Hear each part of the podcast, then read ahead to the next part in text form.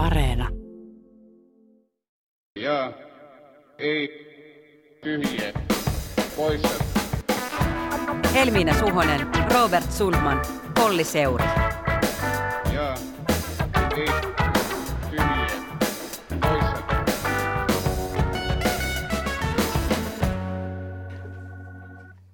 Perjantai on jälleen koettanut ja ei, kyllä perjantai koittaa eikä se koeta. koette? Perjantai on jälleen koittanut ja uusi Jetpin eli Suomen Yleisradion eli O-Yleisradio AVn eli Ylen ja ei tyhjä poissa nimenen politiikkaa käsittelevä ajankohtaispodcasti pölähtääkin sen merkiksi pihalle täältä Patilan bunkkerista. Ja Helmis-fanien kannalta valitettavasti koko Jetp-tuoteperhe ei ole kuitenkaan koossa, vaan paikalla minä Olli Seuri ja arvokollegani Robert Sundman. Vähän on kyllä orpo-olo ja orpo-olo lienee myös monilla muilla politiikan toimittajilla, sillä hallituksen kehysriihen eli puoliväliriihen aikataulut ovat venyneet, vanuneet ja paukkuneet.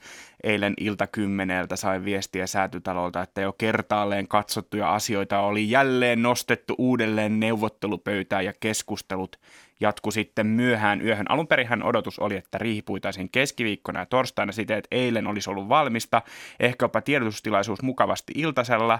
Eli meillä olisi päätökset nyt. Niin, mutta tässä vaiheessa, eli kun tätä jaksoa nauhoitetaan siis nyt perjantai-aamupäivänä kello 10.11, Suomen aikaa GMT plus kolme näin kesäaikaan. niin näin, niin noin puolisen tuntia sitten pääministeri Sanna Marin sanoi säätytalolla, että eiköhän tänäänkin jatketa koko päivä. Ja kyllä ihan juuri ennen reknapin painamista sain viesti, että ihan hyvin voi viikonlopputöiksikin mennä. Sait viestin WhatsAppiin. Kyllä, WhatsApp laula. No vaikka viime jaksossa tunnustauduin leppoisaksi jarruttelijaksi, niin täytyy sanoa, että kyllä tällainen tunteiden ja tuoksujen riihi on politiikan toimittajan parasta aikaa. On draamaa, on vuotoja, on tarinoita, on keskustan tarinassa pääministeri, jota ei kiinnosta, joka ei valmistaudu, jota vaan korona kiinnostaa eikä talous. Hyi. Hyi, Ja. SDPn ja myös ehkä ilmeisesti vähän vihreidenkin tarinassa keskusta, joka istuu tuppisuuna eikä suostu neuvottelemaan ja hankaloi joka asiasta näyn vuoksi ja järjestää näytöksiä. Joo, riihessä aina jotain kiehtovaa, mutta tällä kertaa tämä on mun mielestä paisunut vielä jotenkin vähän tavallista isommaksi. Kyllä. Koska mulla on tällainen ää, journalismitutkija tai mediatutkija hattu enemmän kuin puolittain päässä, niin mä oon miettinyt viime päivinä tätä tämmöistä mediatapahtumallisuutta mm. tai jopa spektaakkelin omaisuutta tässä. Että kun riiheen valmistellaan huolellisesti, osapuolet valmistautuu siihen, ministeriöt valmistautuu, toimittajat nostaa kuukausikaupalla tätä merkitystä hallitusyhteistyön kannalta. Tehdään paljon ennakkojuttuja, että nämä asiat siellä on pöydällä ja miten niitä voisi ratkaista tai miten niitä ei voisi Keskusta ratkaista. ja vihreät Kyllä, ja keskusta kyllä. ja demarit. Ja sitten se näyttämö avautuu. No Esa Reunanen, joka on muuten väitellyt budjettijournalismista ja Risto Kunelius, he on tutkinut työmarkkinapolitiikkaa, politiikkaverkosta ja mediajulkisuuden välisenä dynamiikkana. Ja otan tämän esimerkin, koska en löytänyt riihijournalismista hyvää tutkimusta, jossa osapuolet käyttää mediajulkisuutta hyödykseen ja reagoi sen tapahtumiin, niin tässä on mun mielestä vielä enemmän tasoja. Että ei ole tämmöisiä vähän niin kuin erillisiä sfäärejä, vaan erilaisia limittäin meneviä vallan verkostoja ja virtauksia, kun on näyttämöllisiä esiintymisiä, media edessä on julkisia ja neuvotteluiden sisäisiä vaatimuksia, on sosiaalisen median ulostuloja ja keskustelua, on vuotoja, uutisvoittoja, analyysejä ja sitten kaikki on ihan snadisti niin kuin mm. ylikierroksilla, mistä syntyy myös koomisia tilanteita, ää, liioittelevia metaforeja, kuten tämä tunteiden ja tuoksujen riihi, tai vaikka ihanaa? sitten se Annika Saarikko kulkemassa hallitusohjelma kainalossa siellä. Mä kyllä haluan nostaa tähän Tatu Ahposen eilisen mainion twiitin, joka kuuluu näin. Suomalaisen politiikan suuri monomyytti on kehysriihi, johon mennään povaten vaikeita neuvotteluja. Neuvottelut alkavat vaikeissa merkeissä ja keskeytyvät yllättäen. Lopulta löytyy tekemisen meininki. Nyt edetään nopeasti. Ja sitten kompromissi, josta kaikki hallituspuolueet nostavat esiin itselleen mieluisat asiat, mainiten kuitenkin sivulauseessa, että vaikeita päätöksiä on tehty ja jonka oppositio sitten haukkuu riittämättömäksi. Ja kaikki saa tässä näytelmässä jotain. Kyllä, ja voi olla, että tällä kertaa tämä näytelmä ehkä hieman venyy, kestollisesti, mutta siellä on ne kaikki samat elementit siitä huolimatta. Ja, ja sen takia, että venyy, niin voi olla, että se on poliittisesti myös vähän vakavampi kuin vain se asetelma, että tullaan täältä ja sitten näytöksen vuoksi riidellään ja Just sitten näin. sovitaan ja niin edelleen. Kyllä, mutta kuten sanottua, olen jarru ja mä uskon aina, että ennemmin tapahtuu niin kuin tylsiä kuin hurjia ratkaisuja.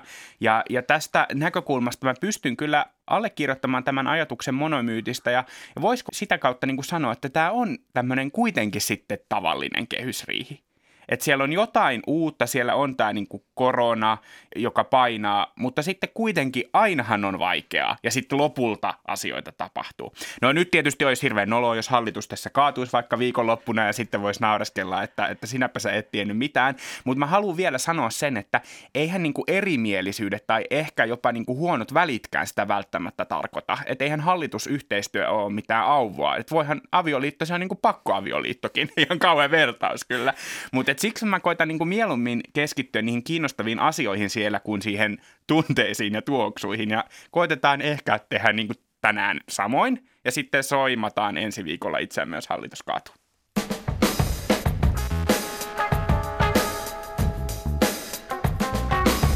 Ja ei.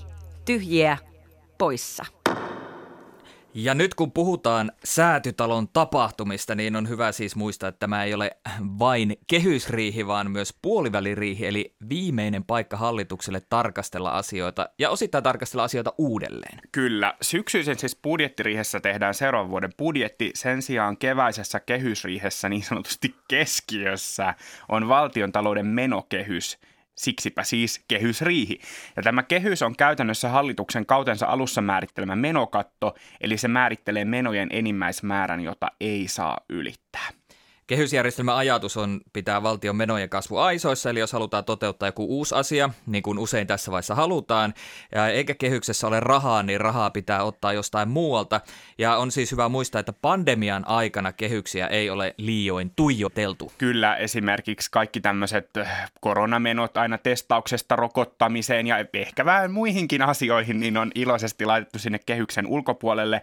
Ja nyt kuitenkin riihen alla on puhuttu kehykseen palaamisesta, ja sitä on myös vaadittu.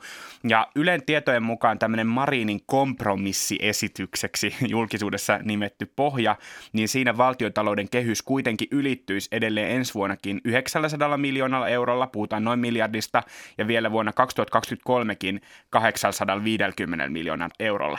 Ja tätä on nyt tällä viikolla oppositio julkisuudessa kauhistellut, että tämä on julkeaa, kehykset laitetaan palasiksi, ja hallitus lähtee taas sitten samalla sitten soittelevat ja sanovat, että se on koronan syy, se on koronan syy. Ja tässä on musta käynyt tämän viikon aikana vähän sellainen kehitys, että siinä missä vielä alkupuolella demarit aina sanoi, että teknisiä ylityksiä koronan syy ja keskusta sanoi, että ei, kyllä nämä kehykset nyt pitää, nyt pitää näitä, näitä niin kuin rukata, niin kyllä se keskusta on pikkuhiljaa ehkä vähän lämmennyt, että mitä enemmän saadaan tavoitteita läpi, niin sitä enemmän itsekin sanotaan, että kyllä koronan takia ehkä täytyy niitä kehyksiä. Ja tässä on kyllä kiinnostavaa se, että jos katsoo ihan ei vaan poliitikkoja, vaan myös vaikka ekonomisteja, niin sehän, jos joku on tulkintakysymys, että miten suhtaudutaan siihen, että miten nopeasti pitää tehdä paluu pandemiasta niin sanottuun normaalitilaan. Kyllä, kyllä, ja se on tässä niin kuin voimakkaasti läsnä.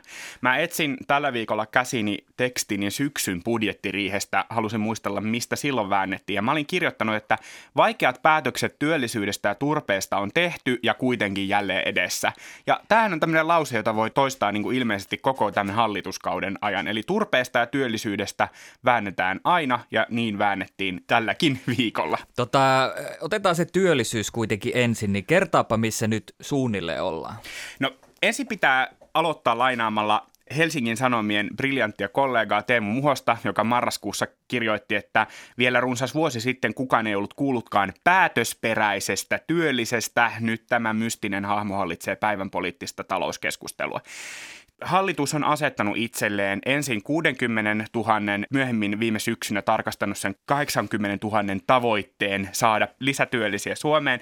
Ja tästä työllisyys tavoitteista on keskusteltu myös Jetpin historian aikana monta kertaa. Ja tämä iso osa tätä riihtä on ollut keskustelu työllisyystoimista ja siitä, miten tähän tavoitteeseen päästään.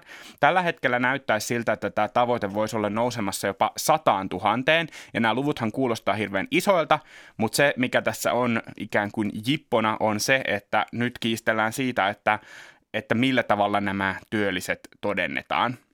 Ja toisaalta se, että nämä työlliset, nämä uudet työlliset, ei ole tarkoitus, että näin paljon työllisiä saataisiin tällä hallituskaudella. Kyllä joo, Vaan- viime, viime syksynähän se ikään kuin maali siirrettiin vuosikymmenen loppuun ja tässäkin käytettiin perusteluna osin tätä koronakriisiä. No siis budjettiriihessä päätettiin toimia noin 30 000 edeltä. Nämä on valtiovarainministeriö kuitannut. No tällä viikolla sitten tällaisessa Marinin kompromississa olisi tarjottu jopa 41-52 000 lisätyöllistä, mutta tähän liittyy nyt tämä hallituksen keskeinen vääntö, eli nämä luvut on työ- ja elinkeinoministeriön sekä sosiaali- ja terveysministeriön todentamia, mutta valtiovarainministeriö kuittaa tästä vaan, että, että noin 7-10 000, jossa tämä työllisyyspalveluiden siirto kunnille ja ehkä jotain sälää päälle olisi se niin kuin tavallaan isoin asia. Ja tämä nyt kuvaa sit sitä, että, että me ollaan päästy taas tähän laskukonevääntöön. Eli me väännetään siitä, että mitä VM voi todentaa, eli valtiovarainministeriö voi todentaa ja mitä se ei voi todentaa. Ja Mikä kelpaa kellekin. mikä kelpaa kellekin ja toisaalta mikä on vaikutus julkiseen talouteen. Koska viime syksynä on ollut selvää, tätä on myös viestitty hallituksesta, että ei valtiovarainministeriön arvioiden tarvitse kaikissa näissä keinoissa olla se, niin kuin, mistä se luku haetaan. Mutta enemmän kysymys on esimerkiksi keskustalle siitä, että mikä se merkki on niin kuin talouteen, että voitaanko sille laskea julkista taloutta vahvistava vaikutus, vaikka sille ei voitaisikaan laskea hirveän voimakasta työllisyysvaikutusta. Eli tämä on yksi viikon sana, laskukone. No sit mä haluan nostaa vielä kaksi viikon sanaa, josta ensimmäinen on hystereesi ja toinen on euroistaminen. Ja tämä hystereesi... Mä Pitäkää hatuistanne Kyllä, kiinni. mä, sitä on niinku puitu tässä erityisesti ehkä viime viikolla, viikonloppuna on pohdittu, että mikä on tämän viikon sana ja voisiko se olla tämä hystereesi. Ja mä suosittelen kaikille Jussi Ahokkaan keskuspankkikapitalismi uutiskirjeen selostusta tästä aiheesta. Mä en poraudu tähän termiin enempää, mutta käytännössä tässä on niinku ajatuksena ollut se, että kun pandemian aikana on tehty voimakasta elvytystä, niin olisiko se ikään kuin katsottavissa myös työllisyystoimeksi? Ja jos ajatellaan ekonomisteja, niin ehkä voi sanoa niin, että hieman vasemmalle kallella olevat ekonomistit ajattelee, että voisi, ja sitten hieman oikealla olevat sanovat, että tämä on tällaista äh, hämärtämistä tai, tai temppuilua. Kyllä, kyllä. Ja tota, ei porata tätä sanaa niin kuin enempää tässä. Siihen voi jokainen perehtyä. Tämä oli tämmöinen hyvin yksinkertainen selitys. Ja toinen on euroistaminen. äh, sana, jonka haluan tässä nostaa esiin, tai oikeastaan kolmas sana. Ja tämä liittyy siihen, että yksi keskeinen asia, josta niin kuin on väännetty, on se, että kun näitä työllisyystoimia katsotaan, kun katsotaan, niin kuin mihin saadaan vaikuttavuusarvioita ja mihin ei, ja, ja mikä kenellekin kelpaa ja mikä kellekin ei, niin katsotaan tosi usein ansiosidonnaista työttömyysturvaa. Ja asetelmahan on ollut se, että keskustan mielestä esimerkiksi tämmöinen porrastaminen, myös RKPn ja vihreiden mielestä ehkä voisi olla ok, mutta vasemmistopuolueellehan tämä ei ole perinteisesti käynyt, eli SDPlle ja, ja Demareille, äh, SDPlle ja Vasemmistoliitolle. No tällä viikolla on sitten tultu vastaan ja, ja on, onkin todettu, että tämmöinen rakenteellinen muutos työttömyysturvaan ehkä voisikin käydä. Ja nyt sitten neuvotellaan siitä, mitä nämä rakenteelliset muutokset voi olla. Ja esillä on ollut tämä euroistaminen. Tämähän ei ole mikään kohuehdotus, että kun nämä kaikki työllisyystoimet oikeastaan, niiden historia on näissä hallituksen työllisyystyöryhmissä, eli ne on ihan julkisia asiakirjoja, mihin siellä on päädytty, niin tämä euroistaminen, sekin on, on tämmöisen yhden työryhmän ratkaisuesitys maaliskuulta. Ja siinä ikään kuin pointti olisi se, että kun tällä hetkellä tämä työssäoloehto eli päiväraho-oikeus määräytyy tehtyjen työtuntien mukaan, niin sitten tavallaan nyt se ansiosidonnaisen työssäoloehto täyttyisi tietyllä määrällä kuukausituloja. Esimerkiksi, että jos sulla on kuukaudessa 844 euron tulot, niin sitten voit saada ansiosidonnaisen. Eli tässä sitä korjattaisiin, sillä olisi ilmeisesti positiivinen vaikutus julkiseen talouteen. Aika moista. Nyt langan päässä on nimittäin taloustieteen professori Roope Uusitalo Helsingin yliopistosta. Hyvää aamupäivää. Joo, huomenta, huomenta. Niin hallitus on halunnut nyt tasapainottaa julkista taloutta erityisesti työllisyystoimilla ja siksi niistä väännetään eikä menoleikkauksista tai veronkorotuksista. Miten mielekäs tällainen valinta on keskittyä juurikin työllisyyteen? No, valinta on siinä mielessä mielekäs, jos halutaan välttää keskustelua menoleikkauksista ja veronkorotuksista, jotka on ne kaksi varsinaista instrumenttia, jotka, jotka tota, hallituksella on käytössä ja josta se silloin valta tehdä päätöksiä. Ja sitten tämä työllisyyskeskustelu nyt liittyy tavallaan siihen, että, että ainakin jossain vaiheessa on ollut vielä se mielikuva, että nämä työllisyyspäätökset olisivat jotenkin helpompia kuin menoleikkaukset tai veronkorotukset, mutta varmaan nyt tämäkin kriisi on, on hyvin osoittanut se, ettei ne sen helpompia, vaan nämäkin on päätöksiä, jotka on jonkun kannalta hankalia.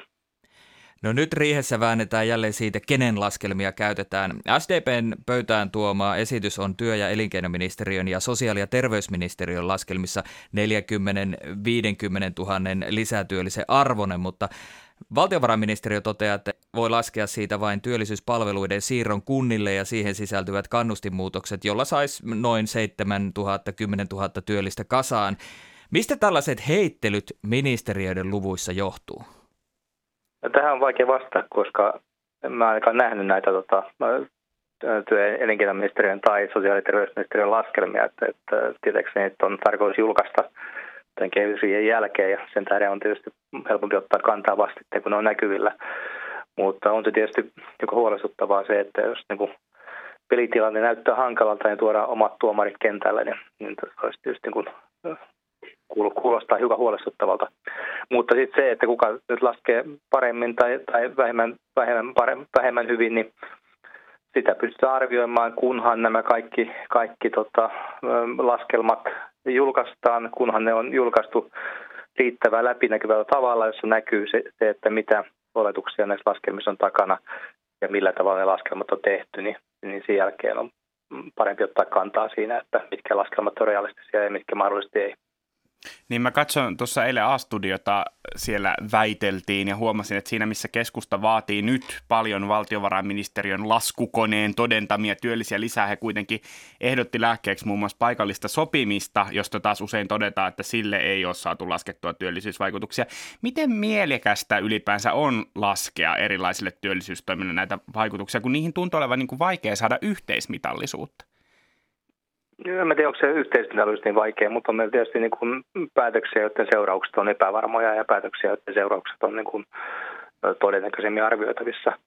Paikallinen sopiminen kuuluu tietysti niin kuin tähän ensimmäisen luokkaan jo ihan senkin vuoksi, että paikallisesta sopimista ei oikein ole yksimielistä sitä, että mitä se paikallinen sopiminen tarkoittaa. Ja sitten on tietysti aika vaikeaa laskea vaikutusarvioita, jos ei tiedetä, mikä se toimenpide olisi, minkä vaikutuksia haluttaisiin arvioida.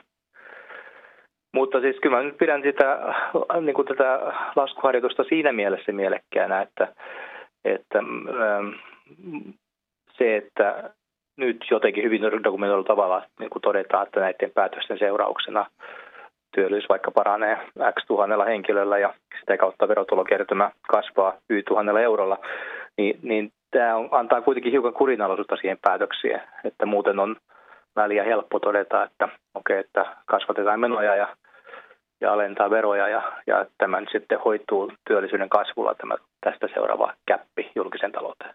No nyt siis hallitus pyrkii saamaan päätösperäisiä työpaikkoja. Uh, millaisia vaihtoehtoja tälle mallille olisi? Kyllähän se yksi, yksi niin kuin vaihtoehto tietysti on se, että meillä on, on joku, joku aito tavoite sille, että, että esimerkiksi äh, työllisyysaste nousee vaikka sitten 75 prosenttiin. Ja varsinkin jos se tavoite asetetaan sillä tavalla, että se tavoite koskee jotenkin niin kuin sellaista relevanttia ikäryhmää, eikä esimerkiksi 15-vuotiaita, niin kuin se nykyinen tavoite, joka koskee 15- ja 64-vuotiaiden työllisyyttä. Niin, niin tota, kyllä siinä niin kuin vissi järki siinä, siinä tavoitteasettelussa on. Mutta kieltämättä tämä, tota, tämä kombinaatio, jossa sitten, ähm, jossa sitten syntyy paineita näiden työllisyystavoitelaskelmien tai työllisyyslaskelmien muokkaamiseksi siihen suuntaan, että ne laskelmat tuottaa tarpeeksi ison lopputuloksen riippumatta siitä, tuottaako se politiikka aikanaan näin iso lopputulosta, niin on tässä kieltämättä pieniä ongelmia. Professori Roope Uusitalo, kiitos.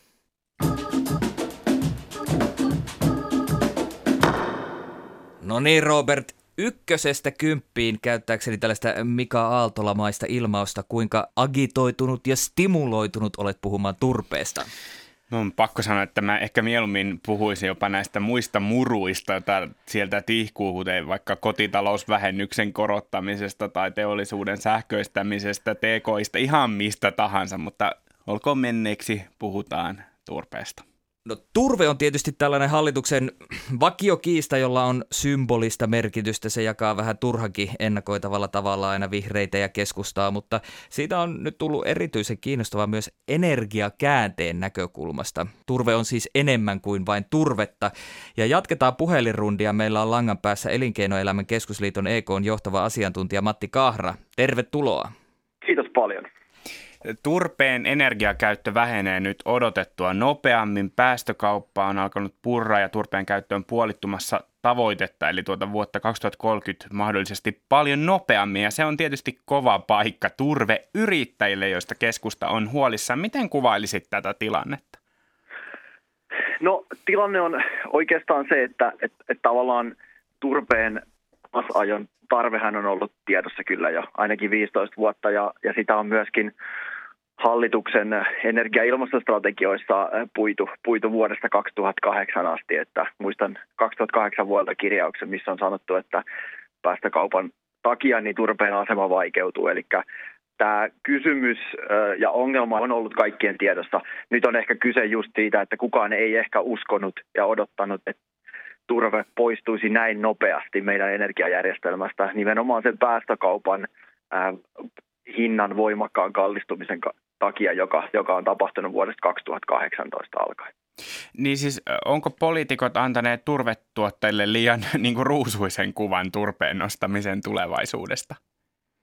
No mä sanoisin, että, että kaksijakoisen kuvan, että oikeastaan jos katsoo tota, sieltä 2008 vuodesta hallituksen kirjauksia, niin siellä on samanaikaisesti sanotaan, että turpeesta pitää päästä eroon ja se pitäisi tapahtua nopeasti, mutta sitten on aina se, että sillä on myös merkittäviä aluepoliittisia ja, ja taloudellisia ää, ja työllisyysvaikutuksia. Eli tavallaan on menty kaksilla rattailla. Ja, ja nyt jos myöskin katsoo turpeen energiaverotusta, niin aina silloin kun keskusta on ollut hallitusvetovastuussa, niin turpeelle ei ole tehty veronkorotuksia ja sitten, sitten kun on ollut toiset puolet, niin on, on tehty näitä nostoja se, mikä on ehkä ollut, että on nimenomaan liikaa sanottu, että tämä olisi kansallista käsissä. Et kun mm. turve on ollut vuodesta 2008 asti päästökaupassa ja on tiedetty, ja Suomikin on tietoisesti, siis kaikki puolueet ovat ajaneet päästökaupan vahvistamista, niin on ollut täysin selvää, että jossain vaiheessa se päästökauppa on se instrumentti, joka tulee iskemään myöskin siihen turpeen kannattavuuteen. Eli sanoisin, että kaksijakoinen kuva on annettu, ja, ja, ja tämä on ehkä se ollut se ongelma, että ei ole ollut selkeää viestiä. No tämä on vähän sitten äh, hankala tilanne ehkä näiden yrittäjien kannalta, että yhtäältä turveyrittäjät on viime vuosina vielä investoinut tähän alaan. Ja sitten toisaalta me puhutaan aina yrittäjän riskistä ja siitä, että yrittäjillä pitäisi olla käsitys omasta toimialasta. Päästökauppa ei ole ihan uusi asia, niin miten ala itse on valmistautunut markkinoiden käänteeseen? No nyt mun mielestä on tärkeää just erottaa ne eri toimijat siinä tavallaan energiaturpeen ketjussa. Eli nämä turveyrittäjät, jotka, jotka niiltä turvekentiltä nostaa sitä turvetta ja myy sitten energiayhtiöille, jotka käyttää sitä. Energiayhtiöthän on hyvin seuraa tiiviisti päästökauppaa, on ollut tietoisia tästä ja, ja myöskin katsonut sitä päästökaupan kehitystä ja niitä poliittisia päätöksiä, millä päästökauppa on muutettu. Mutta sitten olen kuullut paljon tuolta maakunnista, esimerkiksi maakuntalehtien ihmiset ja toimittajat sanoivat, että, että poliitikoilla, paikallispolitiikalla on hirveän iso valta ollut siihen, että miten turveyrittäjät, kun he lukee sitten paikallislehtiä ja siellä paikallispoliitikot sanoivat, että turpeelle ei tapahdu mitään, se ei poistu Suomen energiatuotannosta, me pidämme siitä huolen. Eli nämä viestintäkanavat ja ketä kuunnellaan on ollut myöskin, myöskin erilaisia. Ja energiayhtiöt seuraa tiiviisti päästökauppaa, koska se vaikuttaa heidän, heidän liiketoimintaansa, mutta turveyrittäjäthän on, on käytännössä, heillä on yksi kanava, mihin he toimittaa sitä, sitä turvetta. Ja he on myöskin ehkä siinä ketjussa se heikoimmassa asemassa oleva, oleva toimija, koska heidän tuotteensa kysyntä riippuu täysin siitä, että käyttääkö energiayhtiöt turvetta. Ja energiayhtiöllä on mahdollisuus tuottaa energiaa jollain muullakin kuin turpeella. Mutta turveyrittäjän leipä perustuu siihen, että energiaturvetta tarvitaan. No mikä se kysymys sitten on siitä, että puhutaan oikeudenmukaisuudesta ilmastonmuutoksen vastaisissa toimissa ja yrittäjyydessä ja, ja tuota, rakenteellisissa muutoksissa energiamarkkinoilla? No mun mielestä se oikeudenmukaisuus on se, että, että ihmisiä pitää, pitää auttaa. Ja, ja semmoisia ihmisiä, kelle nämä rakennemuutokset tulee nopeasti, niin mun mielestä mä niin kuin en henkilökohtaisesti näe mitään, että ehdottomasti näitä ihmisiä pitää auttaa ja heidän huolensa pitää kuulla. Mutta autetaan niitä ihmisiä, ei sitä, sitä elinkeinoa enää itsessään, joka me tiedetään, että ei ole enää taloudellisesti ja ilmastopoliittisesti järkevää. Että autetaan niitä, niitä toimijoita sitten etsimään uusia, uusia niin kuin, ähm, tulonlähteitä ja uutta toimeentuloa. Ja ja monethan näistä yrittäjistä on nimenomaan koneyrittäjiä, jotka voi tehdä muitakin asioita. Ja nyt Meillä itse asiassa tämä ongelma, jos katsotaan, aikaisemmin on puhuttu, että 2500 ihmistä on, on turvetuotannossa, se on enää noin tuhat, tuhat ihmistä. Eli me puhutaan todella pienestä porukasta ja, ja tavallaan mä pidän sitä niin kuin tämän ilmastopolitiikan tai hallituksenkin kannalta, että olisi hyvä asettaa tämä mittakaava, niin kuin, että, että jos nyt koko hallitus tavallaan horjuu tämän tämän niin kuin suokasvien maatumiskysymyksen kanssa, niin on, on se mun mielestä vähän niin kuin myöskin se, että, että meillä on keinoja ja, ja myöskin EU:ssa on myöskin nyt rahaa varattu siihen, että tämmöisiä nopeita nopean niin kuin rakennemuutoksen kohteena olevia, muun muassa turveyrittäjiä, pystytään nimenomaan rahallisesti auttamaan siirtymään eteenpäin ja löytämään uusia, uusia toimeentulolähteitä. Mä kysyn vielä loppuun, että usein argumentti tässä keskustelussa on se, että turve on kotimaista energiaa, se on olennainen osa omavaraista sähkön ja lämmön tuotantoa. Miten sä arvioisit tätä, että miten kriittinen vaikutus tällä turpeen polton lopettamisella oikeasti on niin kuin suomalaiselle energiantuotannolle ja, ja huoltovarmuudelle, että pitääkö nyt sitten muualta tuoda jotain likasta poltettavaa kattiloihin ja onko se ongelma? No totta kai turve on, on kotimainen äh, polttoaine ja niitä harvoja ikään kuin kotimaisia, mutta yhtä lailla äh, bioenergia ja, ja metsähake on myöskin kotimainen polttoaine. Ja, ja turpeen osuus meidän energiantuotannosta on, on siis muutamia prosentteja enää. Et mä en niin kuin näkisi, että, että on hyvä miettiä, mutta mun mielestä se ei ole semmoinen asia, että meidän sen takia pitäisi niin kuin tässä olla huolissaan, että riittääkö Suomessa, Suomessa nyt sitten ää, en, ensi syksynä ja talvena sitten ihmisille, ihmiselle tota noin niin, koteihin lämpöä ja, ja sähköä. Että, et, et toki tässä se kysymys on, on tästä aikataulusta, että me tiedetään, että pidemmällä aikavälillä meidän pitäisi päästä niin kuin polttamisesta kokonaan pois. Ja nyt on riski, että turve korvautuu sitten joko kotimaisella puulla tai sitten mm. tuontipuulla. Ja, ja se ei ehkä niin kuin, lyhyellä aikavälillä se ei ole niin kuin järkevää ilmastopolitiikan kannalta. Eli siinä mielessä mun mielestä tämä, tämä kysymys, että olisi hyvä katsoa, että viiden, viiden vuoden päästä, niin pystyttäisikö nyt jo tekemään joku investointi, mikä ei perustu polttamiseen ollenkaan. Aivan. Ja, ja, ja, ja tämä on se mun mielestä se tavallaan aikataulullinen haaste ja, ja kysymys, ää, niin kuin, että mikä on ilmastopolitiikan ja talouden kannalta järkevää. Että me tehdä myöskään nyt tavallaan sit mennä niin kuin ojasta allikkoon, että vaihdetaan polttaminen toiseen polttamiseen. EK johtava asiantuntija Matti Kahra, kiitos. Kiitos paljon. Keskustelu päättynyt. Ja ei. Tyhjiä poissa. Mun on kyllä pakko sanoa, että tuntuu tosi hoopolta niin sanotusti tempaista kahdesta jet-kysymykset, niin pidetäänkö niin kuin lyhyenä tällä kertaa? No, lupaus on lupaus, mutta yksi per nenä. Just näin.